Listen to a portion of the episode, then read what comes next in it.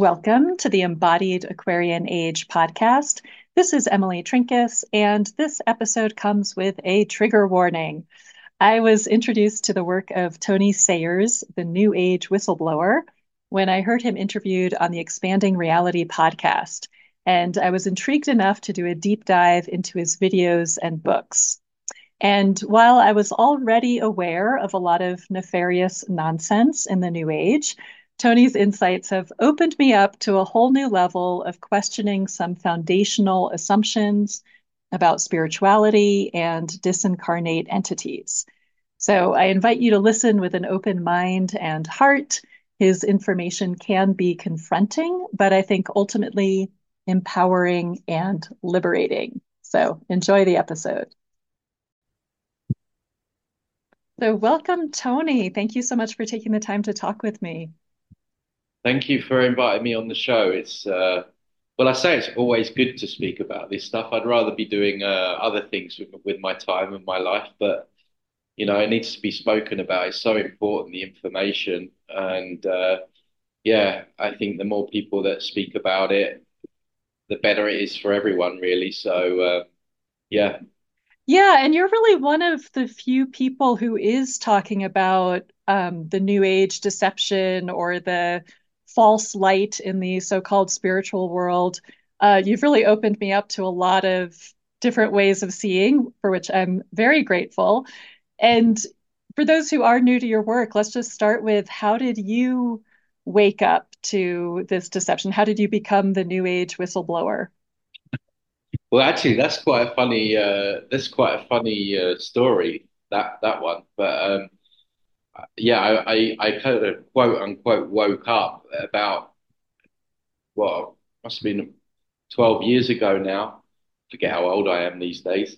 And it was really out of boredom. You know, I was doing a corporate job in the UK, and I was just working crazy hours. And one night I just come back after an argument with my boss, and I was like, what am I doing? Like, is this my life forever, just slaving away for this asshole? And, you know, like, excuse my French. And I just felt, I don't know, I just felt like there had to be more. It just didn't make sense. I just felt, just really bored with everything and stressed. I mean, the pressures of, I was in sales at the time, and it just got me asking questions that I probably never asked in my life. You know, why am I here? What is my purpose? Is there a God? And all this stuff. And intention, such a powerful thing. I put that intention out there, and all of a sudden I would stumble across all these videos and found out about 9/11 and the fake moon landing, and et cetera, et cetera, et cetera. And that went on, and you go down the rabbit holes, as we all have, and then you start finding out that, you know, the horrific stuff that goes on with children and things like that. And I just, I came to a crossroads at that point where it took me a good few, well, not even that long, really. I think I always knew that what I was seeing was the real truth. And then at that point I was like, okay, I got a decision to make here. I either just keep this information to myself, or I just start speaking about it and letting other people know what I found, and that's what I did. And there was two things I never forget, the insight that came to me, and it was like, you're going to lose a lot of people, and you're going to give up your life, right? And at the time I thought, oh, I don't know if I want to give up my life, but now I know what that meant. It didn't literally, well, not yet, fingers crossed, didn't literally mean that I was going to get, you know, taken out. It meant that my life was to become involved with all of this. And this really is what happened. And so I went and I started groups, and I was attending marches and in London, March Against Monsanto, and did all this stuff. And then I kind of touched on, like, I would never say that I was totally New Age. I was definitely leaning into, like, the whole spiritual movement, but I wasn't, like, fully engrossed like some people were. I did do Reiki, and I remember at the time being called, like, a Reiki master, and I was like, oh, I don't know if I like that term. It seems a little bit egoic to me. But I went with it for a while, but something never felt quite fully right with it. And then when I really got into what I would say where these issues are really coming from, which is the astral realm, the fourth dimension, and the entities that reside there, and that's where it's really at. Because part of my intention was I didn't want to just find sort of like some truths. I wanted to get to the root cause of where everything was coming from, and that's really where my life led. In terms of the astral and the entities and all that stuff, that came with my own psychic attacks from a group of military people, because I put a video out that they didn't like and they were sending me death threats. And long story short, you know, I didn't really understand psychic energy at the time, but when someone thinks a bad thought about you, or a lot of these guys wanted me dead, you know, I was saying they weren't heroes and all this stuff. You know, I really went for them in that sense. And but yeah, I had you know, probably thousands of them, because this video went viral hating on me, and I just felt really off for weeks. I felt my anxiety was through the roof, not because I was like scared of them, because it wasn't that at all. It was to do with the energy that I was being sent, the psychic energy, because that's an attack on your energy field when someone hates on you or wants you dead, you know, that sticks on your energy field. And yeah, one thing led to another. I was trying to feel better. I tried all these detoxes and, you know, all this stuff, and nothing worked. And I was like, something's really not right here. Don't know what it is. And then one day a friend of mine mentioned about chakra removal. And I was like, what? You know, I'd come from like Reiki. I'm like, what are you talking about? As most people do, you're mad. And then, but something about it resonated. I couldn't leave it. You know, I was sitting there at night. I was like, do you know what? That would be just like them, to make something so beautiful on the surface with all their lotus flowers and the rainbow colors, like the most evil. And so I went through this. I was so desperate. Partly, I was so desperate. I was like, look, just try it. I mean, it kind of half resonates with me. Let's give it a go. And I went through this process, and I always say it was like night and day. You know, these inorganic voices that I was subject to, that we're all subject to. You know, you're not good enough. No one likes you. You can't do this. Yada yada yada. My mind was quiet the next morning for the first time in my life. I was like, oh my God! Like, all those voices in my head weren't actually mine. And so, you know, the backstory with that is the chakras are just an etheric implant, and it makes it easy for entities to lock into your energy field and loop these thoughts. It's not the only way they can intrude. They have many different ways, subconscious wounds that are unhealed. If you drink alcohol and drugs and all that stuff, that opens you up energetically. Every time you get triggered, you know, that can open you up. If you go into an accident or you're out of your center, so to speak, you know, it doesn't completely remove all interference, is what I'm trying to say. But it was a huge difference, like 80%, and it's been that way ever since. So, so it was through my own journey, really, that I kind of stumbled across it. And then from there, I was just like, well, I need to learn how to do this. I need to go deeper with this. And then I started energy training and energy work, and then my own kind of psychic abilities that we all have, by the way, they improved over time, because these are just muscles. The more you use them, the better they become, the stronger they become. And so, yeah, it went from there, and then finding more stuff and working with people, and then finding more stuff on different people, and then they would notice shifts, and then it's gone from one thing to another. And over the 10 years, it's now like a real comprehensive, I don't know what to call it. I call it shit shifting, you know. It's not glamorous. I'm not dealing with angelic beings or, you know, anything like that. It's just a case of, we have a lot of etheric trash, overlays, entities, etheric implants, of course, of which they don't speak about those things in the New Age. And that's really that's really where I'm at. That's what I do. I just clear astral junk that shouldn't be there. And of course, at the same time, you know, it clearly made me see just how deceptive all the New Age nonsense was. And I thought, well, you know, I need to speak about that as well, because so many people get trapped there. It's like a cul-de-sac. You wake up, quote unquote, and you start learning about how we've been lied to and everything. And then automatically what happens, you fall into the, what I call the next layer of the matrix, the next spider's web. And people get stuck there, and they get stuck there because the information within that genre feels so good to people. And I get it, you know, who wouldn't want to think that their angels and their spirit guides have got their back, you know, and all this love and light, and, you know, just think happy thoughts and don't look at anything negative. But, you know, who wouldn't want to believe in all that stuff, right? I mean, it's perfect, right? But unfortunately, it's not going to get anyone anywhere. And in fact, it does people more harm than good in the long run. And this is why down the years, you know, 10, 12 years now, I can't even tell you the amount of emails that I receive of how people have, you know, worked with different angelic beings, and they've ended up losing their home and their job, and they ended up in car crashes, and even when people thought they were dealing with loved ones. Because these entities, they masquerade, sadly, you know, sorry to be the bearer of bad news, but they do. They show up in people's lives pretending they are something that they are not. And that also extends into death as well, in terms of the soul trap. And I don't know if you want to get into all of that today, but we need to really understand that we're being played by these entities. It's a matrix. They're tricksters.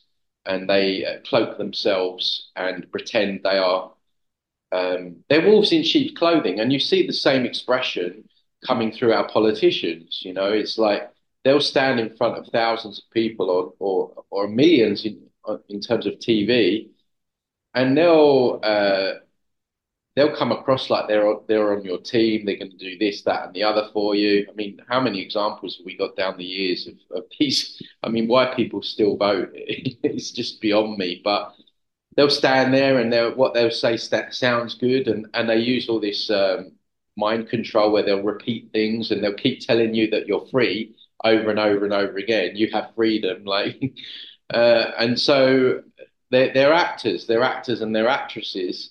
And they're masquerading. They're pretending to be on team humanity when, in fact, they're on team evil. And the same thing's going on in the astral realm.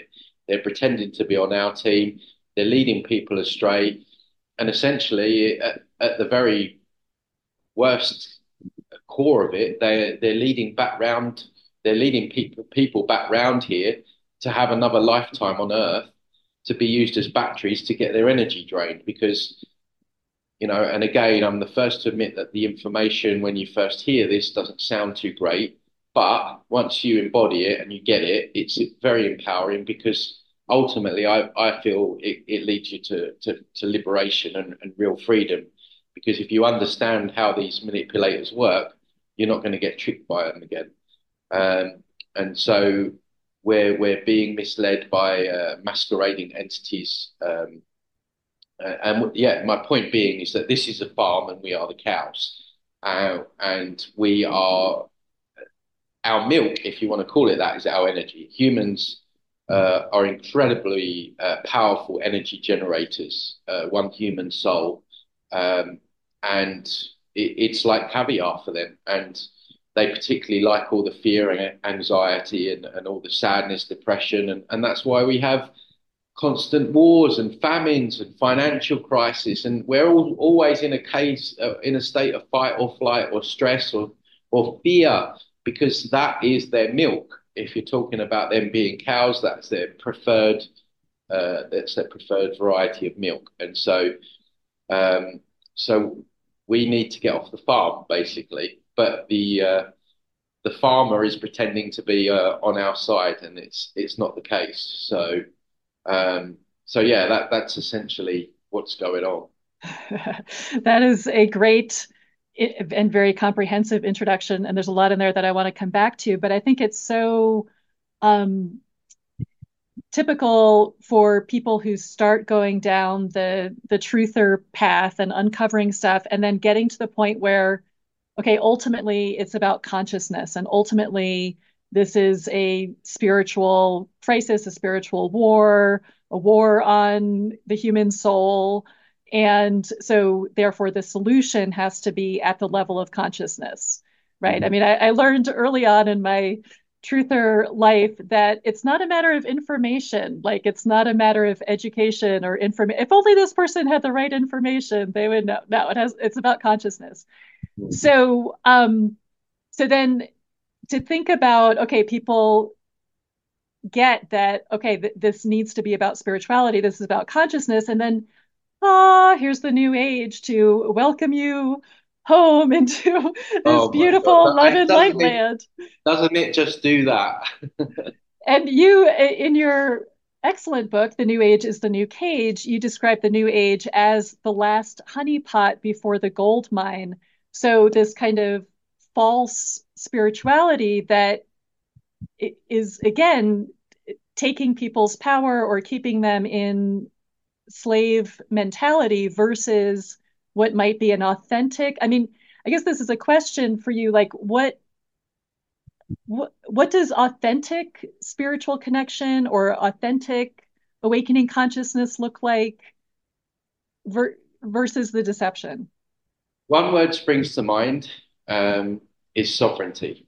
I really like the word sovereignty because, and actually, there's a lot of wordplay that goes on with that particular word. When you look at how they call themselves sovereignty, in terms of where I'm from in the UK with the royal family and all that stuff. So what they've done is they've inverted that role, that word, and they've used it. They've taken it for themselves. When actually that's what we need to be. That's what we need to become.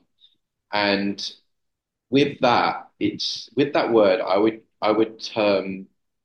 So I just said on my latest YouTube video that I don't even like the term spirituality anymore. It's so corrupted, that whole scene, that I don't even like that. That the only real truth within that scene is that we're energy and that we don't die. And what they've done is they've sprinkled it and they've peppered it with bullshit, right? And that's what they do. They take truths and they pepper it with all the lies, right? And then they present it to you, and then people gobble it up, right? So it's very clever, and I always say that I don't like what they've done, but how they've done it is actually, it's almost genius, right? So sovereignty for me is where it is. Now, what does sovereignty that means? It means taking responsibility. It means not being a victim. Okay, we've all had stuff in our lives that, maybe when we were children, that were out of our control, but it's our responsibility to do the work and get over that. And I would also say courage as well, you know, speaking your truth, speaking up against the corruption and the things that are not going on, that shouldn't be going on in this world. It's all those kind of real, authentic embodiments that I would describe, which surrounds sovereignty. But the new age knocks that out of people. You give up your responsibility. Angels are going to sort me out. My guides are going to tell me what to do. Don't look at any negative things because you're going to draw more of it in, which is complete deception, because the best example I always use is if I break my leg, I'm not going to leave it hanging, right? Because I'm just going to get gangrene and probably may even die, right? But they've told people that if there's a problem, don't look at it because you draw more of it in. It's absolute horseshit. If you ignore problems, they get worse. And but people, because they don't want to speak up or they don't want to do the work, or, you know, it's just so far easier for people to say, well, you know, if you look at that stuff, you're going to draw more of it into your life, right? It's just crazy, you know, the whole idea that we should never get angry, you know, like, there's a place for righteous anger. Righteous anger drives us into great change. Of course, being stuck in anger is not good. You're stuck there day and night. That's not what I'm saying. But if there's an injustice, there's nothing wrong with getting angry about it. The whole idea that we shouldn't be judging things, judging people. oh, you can't judge. I mean, I get it all the time from these new ages. I'm like, oh, you're in judgment. Yeah, damn right I am. We need to be judging. We need to be judging more than ever because we have been deceived so badly and lied to so much. Damn well right I'm going to be judging. Judging is part of the discernment process, which is part of this sovereignty that we need to be embodying. We've lost the ability to discern, and with that comes judgment. If people are out there saying they don't make judgments, they're absolutely lying, right? Because we all do it all the time. You meet someone new, automatically you're making a judgment. We need to. The place is full of demons out there, right? I mean, you know, there's good people as well. I'm not saying it's all bad, but if you're not making judgments and using your discernment skills, you're going to get the rug pulled right under you in this what I call gangster planet. So all these deceptions that are so subtle, but of course on the surface they make people feel good.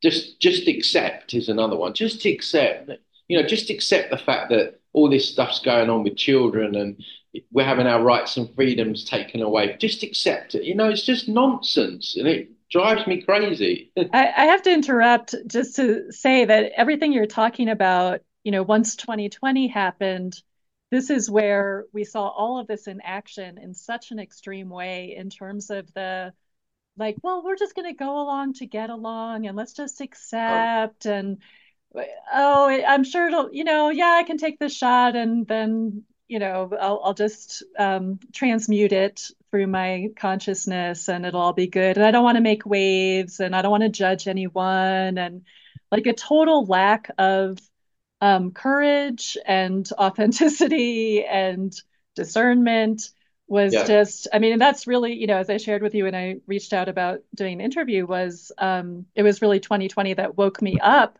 to, I was awake as of 9/11, but in terms of the spiritual, the depth of the spiritual deception going on, when I saw every freaking so-called spiritual community conform with the nonsense, and suddenly you need to have a shot to go to Esalen or the Omega Institute or this spiritual community. Yeah.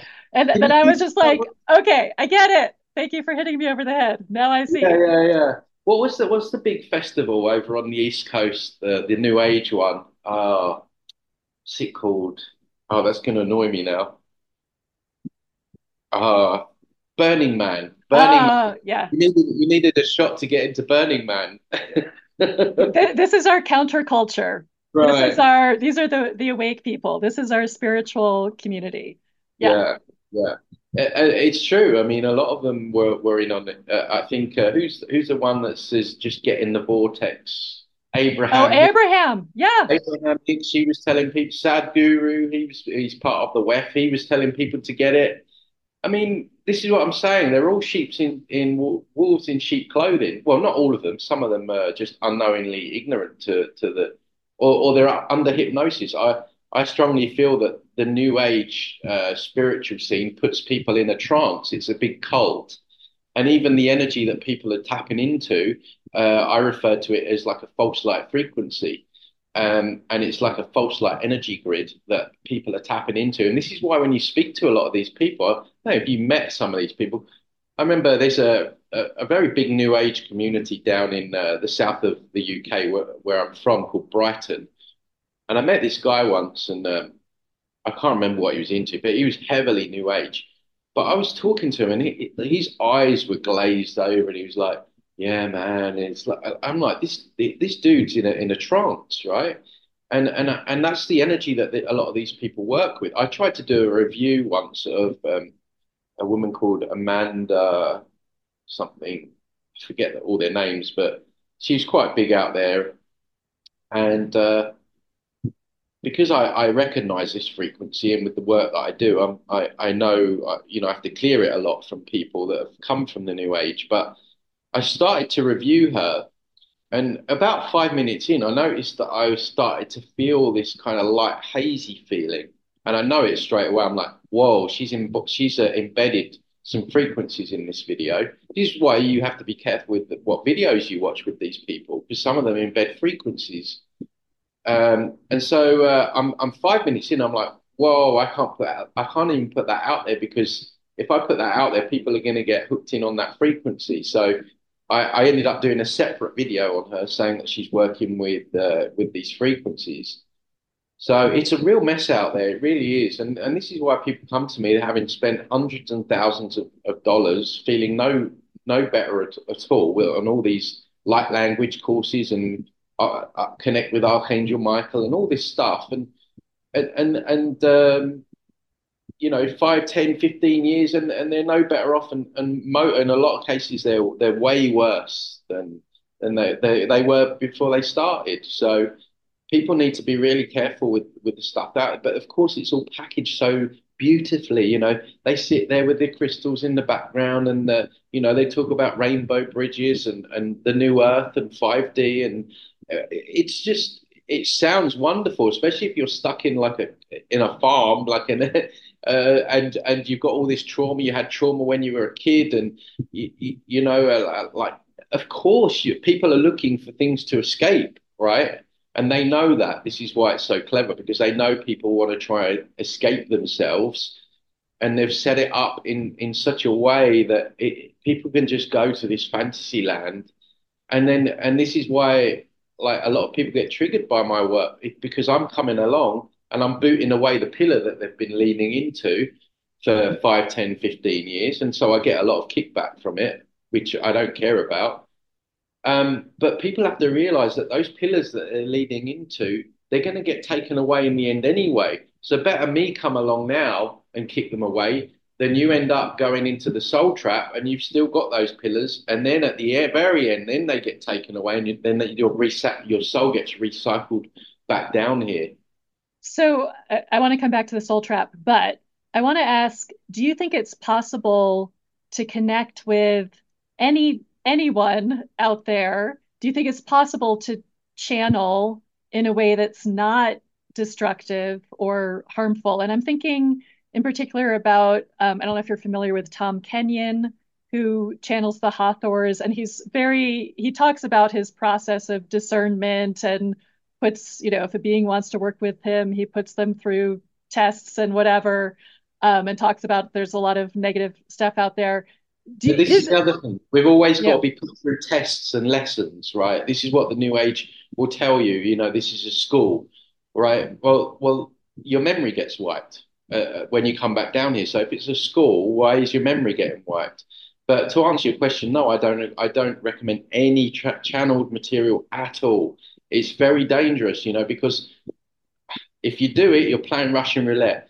Now, I'm not saying that there's not good beings out there in creation somewhere, right? But what I'm saying is within this matrix, the fourth dimension, if you think of it like a football match, right? I don't know what you call it, soccer, maybe, right? So the fourth dimension is like you're going into the away ground. That's their home ground. You're going to play a football match in the away ground, right? So you're really in my experience, like 10 years now, working, clearing people, I've never found anything good there, right? I've seen a lot of things that masquerade themselves as good. I remember one session I had with a lady, I'll never forget it. I'm working on her and I'm clearing stuff and clearing stuff. So I'm very much an ocean person. I'm a huge scuba diving fan. I love dolphins and whales and sharks and all that stuff, right? That's my thing, away from all this craziness. So I'm working on this woman and I'm just clearing, and then all of a sudden I see a shark, right? And I'm like, oh, it's a shark. And for a split second I started to feel some kind of, like, not love, but oh, it's a shark. And then I realized that's not a shark, that's an entity. And then I was like, you sneaky motherfucker, right? and then I cleared it, and then it was just an entity. And this is what I'm talking about. And that happens at the point of death as well. They will tailor this, what I believe, this AI god that's got all your algorithms, and they'll be like, oh, so Emily, she was right. She was really into Archangel Michael. So the best chance we've got to hooking her back round is when she dies. Will show up as Archangel Michael. So you die, you don't know any better, you go to the false light because everyone does it, right? That's what they're telling you to do on Netflix now, and with all the children's Disney propagandas, the film like Soul and things like that. So Emily goes to the false light. She goes through the tunnel. Hey, yay. And then she gets hit with the love bomb false white light frequency. And then Archangel Michael shows up. And she's like, oh, Archangel Michael, oh, hi. And he's like, oh, Emily, you know, you're great. You did great. But there's some things that we need to speak about. Just come over here. We're going to show you a life review. And then he's going to tell you, oh, we're not judging you, but he's going to show you all your worst bits, you know, when you hurt Joe Bloggs, when you had an argument with Joe Bloggs back in 2005, and then you upset your sister because you had an argument in 2010. And then they're going to make you feel how your sister felt in 2010. So you're not being judged, but they're damn well going to make you feel bad about it, right? By making you feel what that person felt, right? And so then your guilt trip, you're feeling bad. They've told you you've got bad karma, or you're going to hell unless you come back down for another lifetime. And reluctantly, because it's always reluctant, because at that level, people know what this place is. None of them ever want to come back if you research near-death experiences. And then they're like, boom, we'll wipe your memory. And then Emily's back down here again because she couldn't get over her need or want or connection to this false light entity that was just tricking her all along. So hopefully that won't be you, but hopefully not. And yeah. What would you suggest as an alternative to going to the light as we're told to do? So on my channel, I've actually got a video that's, I think it's like what I would do at the point of death, something like that, and it's what I'm going to do. So I'm not telling everyone that's to do that. People can make their own decisions, but based on my research, working within that field, studying soul traps, studying NDEs, the solution is very simple. And sometimes people think that the solution should be really hard. I think there's other soul trap researchers that tell you that you've got to become the perfect person before you can escape this place. And any like bad thing about your personality or any bad habit you have to overcome, otherwise you come back. I disagree with that. I don't believe in karma. I feel that's just another trap and something that they use to shoehorn people back down here. Because where is karma in this world? You know, we have innocent people that get put in prison. We have children getting their limbs blown off, yet we have paedophiles that run the planet. I mean, tell me karma is playing out the way it should be here, right? Now, I'm not telling people that they should be bad people, and I'm not telling people. I'm saying that be a good person, but be a good person for being a good person's sake. Don't do it for being, because you're scared of karma or Jesus or whatever. Anyway, your question. Yeah, so basically the way I describe it is how consciousness, we are in charge of a car, right? And so what has happened is someone else has taken the front seat and they've taken over the steering wheel and they're driving the car in the direction that we want, or they want the car to drive in, right? So we need to take the steering wheel back and drive that car in the direction that we want to. And when we pass over, everything's instant there in the astral. And what's happening is because people are not researching this stuff, they're going what just gets put in front of them, i.e. the false light and all that stuff there. So essentially what I'm going to do, I'm going to be very adamant, and I repeat it every day, is like, I'm leaving here. I'm leaving this matrix, and my intention will take me to either a hole in the matrix, or I'll rip a hole in the matrix, or there'll be some portal that I can move through, because my intention is so strong that to leave that's what will happen. And we can create realms. I mean, you can create a simple exercise for someone to do, right? If you sit there quietly one evening and you create a place in nature. I've created a place where I go. Within my consciousness, it's got a lake, there's nice trees and, you know, all that kind of stuff. I'll just sit there but that's created for me. And we can create realms. So maybe your intention might be to create your own realm. Who knows what we can do. But what we don't want to do is we don't want to allow the car to be driven for us, because they will drive it right back round in that cul-de-sac. They'll be like, okay, Emily, we'll just take you here for a while, and, you know, we'll stop off here and we'll look at the trees here, but we need to go back there in the end. And then you're like, okay. And then, well, you're back here again, right? So it's all about intention and setting a strong intention that when that time comes, hopefully not for a long time yet for us, but when it does come, okay, I'm dead. I'm driving my car out of here. It was fun while it lasted, probably thousands of lifetimes, but now I've got it, and I'm getting out. I had an interesting session with a lady. We did some inner child work, and her inner child was upset that she was here again. She was like, "Why am I here? I don't feel safe." Yada yada yada, and you can't lie to these inner children. Like, you've got to be honest with them. And we was like, look, we've been caught up here a little bit longer than we should be, but we think we've got figured it out now and how we're going to get out. So hopefully this is the last time round, and we got the child feeling safe and all that stuff.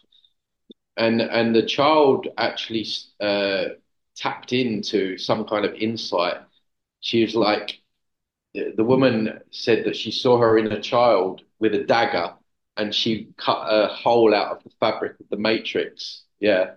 And then she gave the dagger back to the woman. She's like, "You'll need this when you go," right? So maybe we create like this dagger to rip a hole out. I mean, but I just thought that was just an incredible insight from an aspect of her consciousness that already knew what she needed to do to get out. So I don't think it's got to be complicated. I find that the truth is always quite simple, actually, throughout the time I've been studying. And I just feel like we have to drive the car. We have to take control of the wheel. One thing to point out is that when you research NDEs, you'll sometimes get people that don't want to necessarily come back, but they're a little bit unsure as to what to do.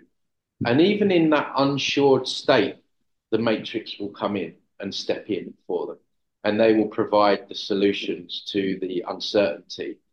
So we have to be very definite about what we're doing and where we're going. And my main thing is just to get out first of all, and then I'll work it out from there, right? I just want to make sure. But I think even when we leave this realm, we have to be very discerning with any beings that we come across. I'm not saying that there's not anything good out there. Of course there must be. But within this game, I describe it as a computer game, within the astral realm, the fourth dimension, where people are channeling or meeting beings when they go off and take DMT and ayahuasca. Don't even get me started on all that stuff, which is heavily promoted within like spiritual new age. It seems the thing to do, doesn't it? You know, you wake up, then you go to the jungle to take ayahuasca, right? And people are getting all kinds of attachments, and you know, they're coming away with what they think is great insight. Well, it's not. You're just seeing the next layer of matrix. You're seeing into the astral realm, which is part of this game. We go way beyond that. So yeah, it's just a case of taking control of the wheel and driving the car out with intention. You know, it makes me think about the dying process, which of course we have no, I don't know, education in how to die, right? And this is the only guarantee in life, is that we're going to die. But I think about morphine and how morphine is typically used when people are dying, and it's like, oh, we don't want them to suffer, and you know. And I remember when I was taking care of my father as he was dying, and he initially said, my father was a great truther. He's like, I don't want any of that. He didn't want any Western medicine, nothing. But at the very end, I had some on hand from the hospice people, and at the very end, he did ask for it because he was suffering, right? But it just makes me wonder about how that might interfere with, or how that might facilitate people in being unconscious as they're dying and less able to be intentional. Yeah, I've had exactly the same insights as you. Something feels off with that whole thing. It's a very difficult one because, I mean, I even said this the other day, like the whole idea of pain, like even just to go to the dentist, like why is there so much pain involved? Like it doesn't seem right, does it? It doesn't seem right that we're told that there's this loving creator. Why would it, and you get the New Agers say that God needs to experience bad things to make him understand himself, like all this rubbish, right? But it does seem, you know, it's something seems off with the amount of pain that we can potentially experience, right? And I definitely have had the same thoughts about I want to try and have a as clear as possible mind when I pass over. But, you know, it's kind of scary because we don't know how we're going to go. And, you know, I guess there's pain involved for every kind of, it's a very morbid conversation we're having, but it's one that we need to have, right? So, I mean, from my own point of view, I would say, yeah, the clearer that your mind can be, the clearer you're, I guess, going to be when you pass over. So if there's other ways to do that, then maybe they need to be explored. So, but it's a very good question and one that I'm totally on board with. It feels off to be in like kind of a hazy kind of, yeah. Right. I mean, and I even, well, as long as we're having a morbid conversation, thinking about how euthanasia is being, you know, assisted suicide is being encouraged more and more now. And I think, you know, where these kinds of practices are normalized first with our animals, right? And even I had two elder cats, and I did, you know, toward the very end, I did have both of them euthanized. And at the time, I thought I'm helping them. I don't want them to suffer. And I've had a lot of questions about that since then, because it's my suffering, you know, to watch them in pain is hard for me, but interfering with their dying process, it really made me question, like, they're on a journey, and how do I know what they're going through as they're dying? And by giving them this drug, am I interrupting something important? Because,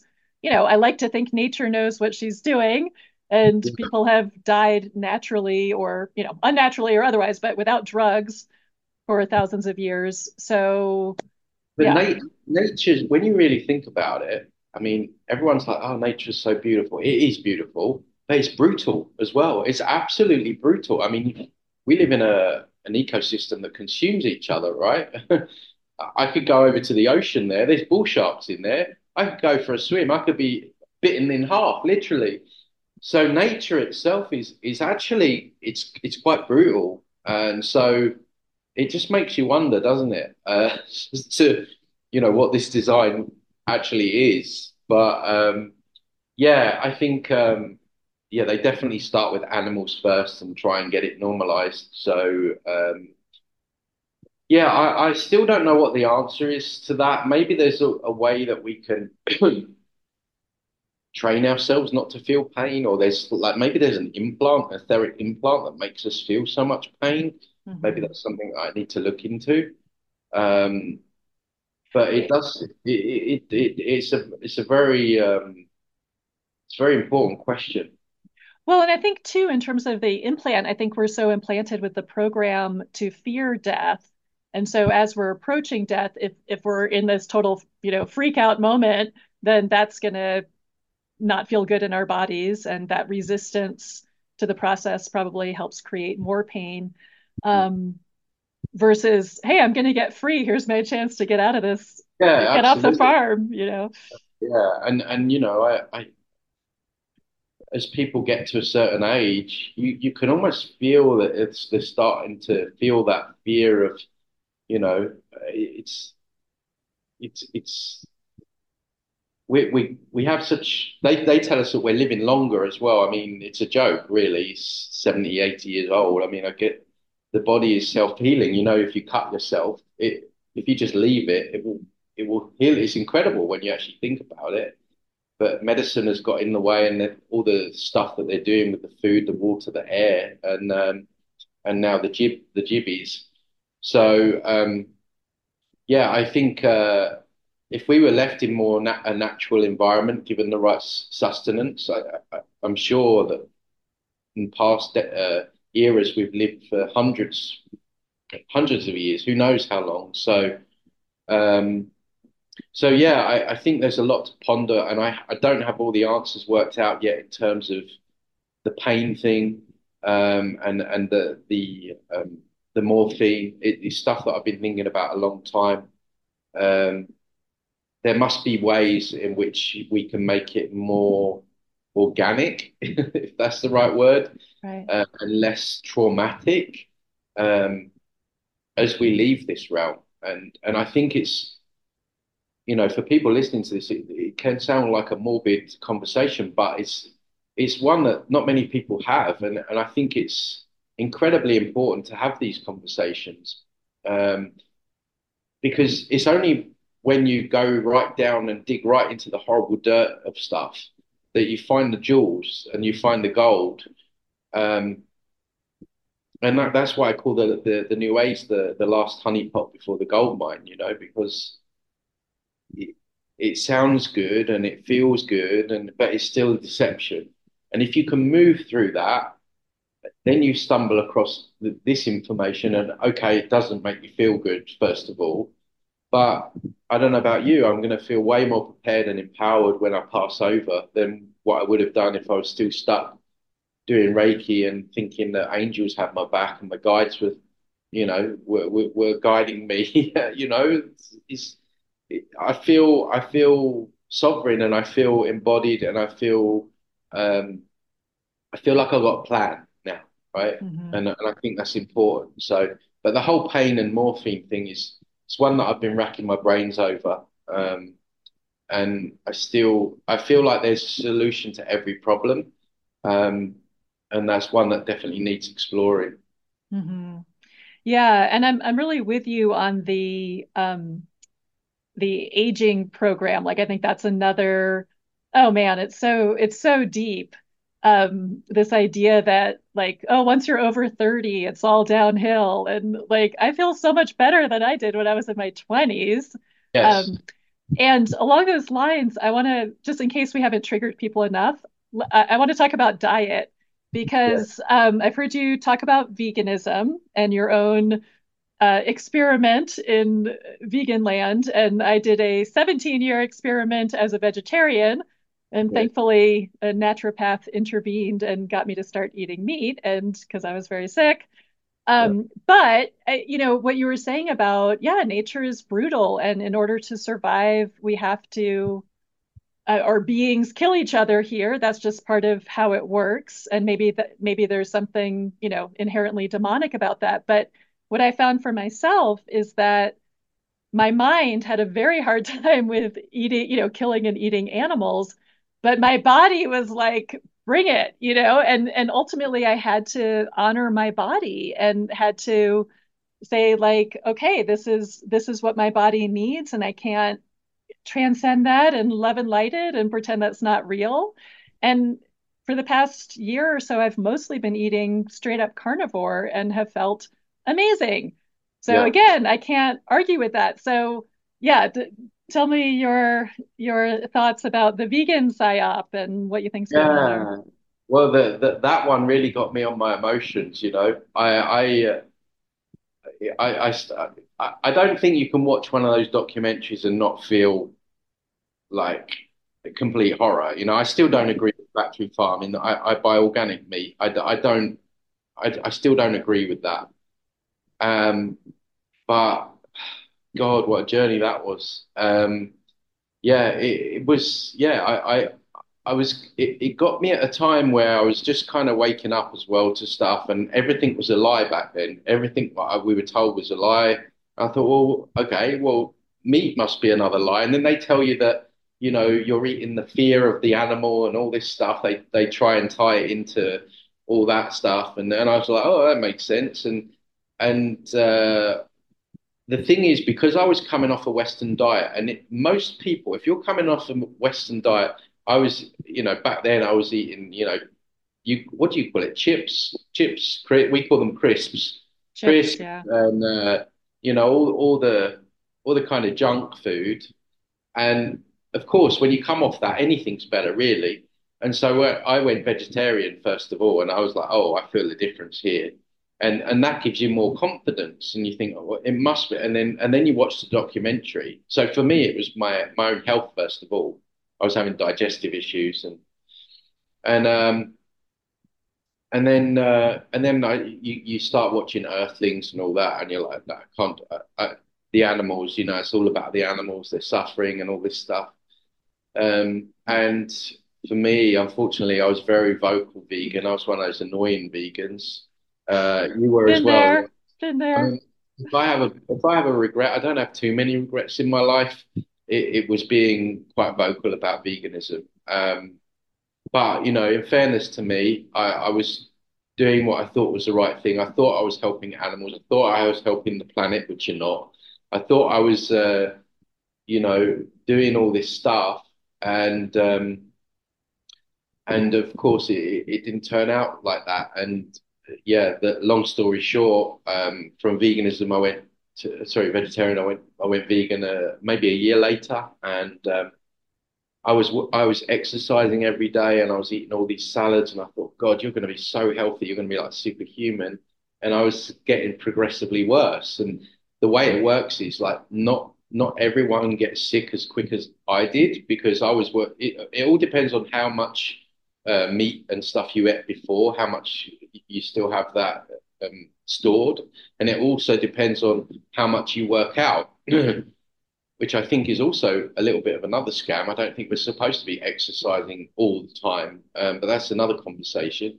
But there I was, you know, eating all these salads and salad bowls and Buddha bowls and hummus, and I can't touch the stuff anymore. The only vegetable I eat now is guacamole, because I'm in Mexico. I have guacamole every day. But I'm like, I'm feeling worse, and I'm feeling tired, I'm feeling lethargic, and my memory is so bad. Like, my memory is so bad. And if you go back on my old videos, when I go back on my old videos now, I look so skinny, and my eyes are sunken, and my voice sounds more feminine. I know it sounds strange to say, but because I was eating a lot of soy, if I listen to my voice now compared to 2 or 3 years back, people can look at the videos and you'll see the difference. And it all comes to a head one day. I was having Spanish lessons here, and the teacher turned up, and she asked me what the English word was, not the Spanish word, what the English word was for hammock, right? And I was like, and I'd noticed my memory was so bad anyway. I was like, oh. And I came off that lesson. I was like, that's not right. That's really not right. And I'm feeling drained. I'm feeling tired all the time. And then I just started going deeper, and I stumbled across a guy called Sperridge. I don't know if you know him, but he did vegan reviews of vegan channels. And I don't know why the algorithm must have popped up on the algorithm, and he just like I do with the New Age reviews, he does that with vegans, right? And he just broke it all down for me. He shook me out of it, and I was like, oh man, I've been deceived. And the difficult thing for me was, because I'd been so vocal about it, I was like, you can't just sit here in Mexico and start eating meat privately. You've got to come out the vegan closet and tell your story. And you know what vegans are like when you turn and go, oh man, did I get pelters? I mean, I put this post out on Facebook. I think it kind of went viral. Of explain my health problems and yada yada. I don't eat. I'm going back to eating meat. And oh, the cult came for me. They came for me, and because it is a cult, and you know, they come up with all the excuses, and you didn't do it right, even though you can't do it right, because, you know, plants have anti-nutrients, and the animal breaks down the anti-nutrients, so we get the nutrients. So the nutrients are bioavailable. You know, it was hard for a few weeks. You know, I lost a lot of people, and not that I do this stuff for followers anyway, but I just really felt bad, and I still do to some degree, that, you know, people did go vegan because of me, some of them. But a lot of people actually now, it's all worked out, because now people say, you know, Tony, I was feeling the same, but you, because you came out, I was able to as well. I didn't feel like I was doing so. I've kind of like a lot of the people that I got into veganism, I got out of veganism as well. So hopefully I'm about average now. I've sort of balanced the scales, and now obviously I'm quite vocal about not going vegan. So I feel like I've made up for it. And but at the time I felt really bad, and I felt guilty, and it's like, oh my God, you were so bloody vocal about it as well. Yeah, been there. And I feel like that it ties in so perfectly with the spiritual deception going on, because I know when I was vegetarian, I was so much more spiritual and enlightened than everybody else. And at the same time, I was so not in my body, and also had a lot of emotional, I mean, even just switching to being mostly carnivore again about a year ago. I mean, I started eating meat 20 years ago, but, you know, going mostly carnivore, my anxiety level went way down. And so, and as I reflected on my time as a vegetarian, I was like, well, yeah, I was a mess emotionally and had so much anxiety, and never would have connected it to not eating meat. Never. Yeah, because your nervous system's not getting any buffering. It's not getting any fat. This is why a lot of vegans will feel anxious all the time. And the thing is with vegans, some of them have forgotten how good you can feel. I mean, some of them have been there for years in the diet. So feeling like crap, I don't know about you, but when I was vegan, feeling like crap was the norm in the end. I was like, well, this is just, you know, this is just it is. Maybe I'm getting older or what, whatever it is. And so you just get used to feeling bad, and they'll tell you, you'll never meet a vegan that says I feel bad. You know, they'll always tell you that they feel great. You know, that was always the well, I feel great. You're doing it wrong. You're not eating enough whole foods, and it just, you can't do it right. It's impossible to do it right, because the nutrients are not bioavailable. And a lot of the greens contain oxalates and stuff like this. Tomatoes, the nightshades, and all this stuff. A lot of fruit and veg are hybrids. If you look at bananas used to be small and purple. No, carrots used to be purple, the original carrots. The original bananas are small with the seeds in them. So a lot of these fruit and vegetables, they're not even natural to this planet anyway. So they've been hybridized, so it's a big mess, all of that. And I think I've noticed that in recent years, veganism is dying a death. I think that when you look at the shares of Beyond Meat, they've plummeted, and people are not liking the food, and a lot of people got sick, and a lot of big vegan YouTubers came out and gave up and told their followers that it's not so. It's lost its momentum. There's still a lot of vegans out there, but I don't feel like it's got the traction that it once had. So hopefully, you know, we'll go back to it. But yeah, I guess in an ideal world, it would be lovely for the cows to be our friends, and you know, all that kind of stuff. And it's still, even now as a meat eater, it feels weird to think that we have to eat cows and lamb and stuff like that. But our bodies are wired that way for whatever reason. It's the design of the body, once again, the design of the body where we have to kill, we have to feel pain. Something's weird about it, isn't it, when you break it down to its core? Well, Tony, this has been fascinating, and I could talk to you all day, but before I let you go, let people know what you're offering, what your services are, how they can find out more about your work. Yeah, well, all my work's on my website, which is transcendingtimes.org. I also have my YouTube channel where I break down a lot of this stuff, and I review New Ages and all that stuff. But yeah, I do offer sessions, clearing sessions, and also a course in teaching people how to clear this stuff themselves, because really the best form of defense is attack with this stuff. And you know, if you can become prominent in, you know, knowing where to look and looking at what to clear, It's always the best way. And again, details of that is on my website. So that's the best place to find my work. Great. Thank you so much. I love your books. I bought 3 of them, and I love your review videos. Yeah. Just on the books, even a lot of the things in the books, the New Age, New Cage is still consistent, but there's things in the other books that I may have changed my opinion on slightly. So I need to go back and do some changing on that, which is in the pipeline this year. But Great. Well, I appreciate your work so much. Thank you for taking the risk of triggering everybody and pissing them off, and popping their beautiful rainbow New Age bubble. And any last thoughts that you want to leave us with? No, just again, like, I know the information that we've spoken about on the surface can be deemed, I don't think truth is ever negative, but please try and keep out of your feelings and listen to what I've said. And a lot of people, I don't know what your viewership's like. I don't know whether a lot of them are involved in New Age, but when people realize that whole scene is a scam, they go into like another awakening. After you have your first, you go into like a depression, or you can feel glum for a while.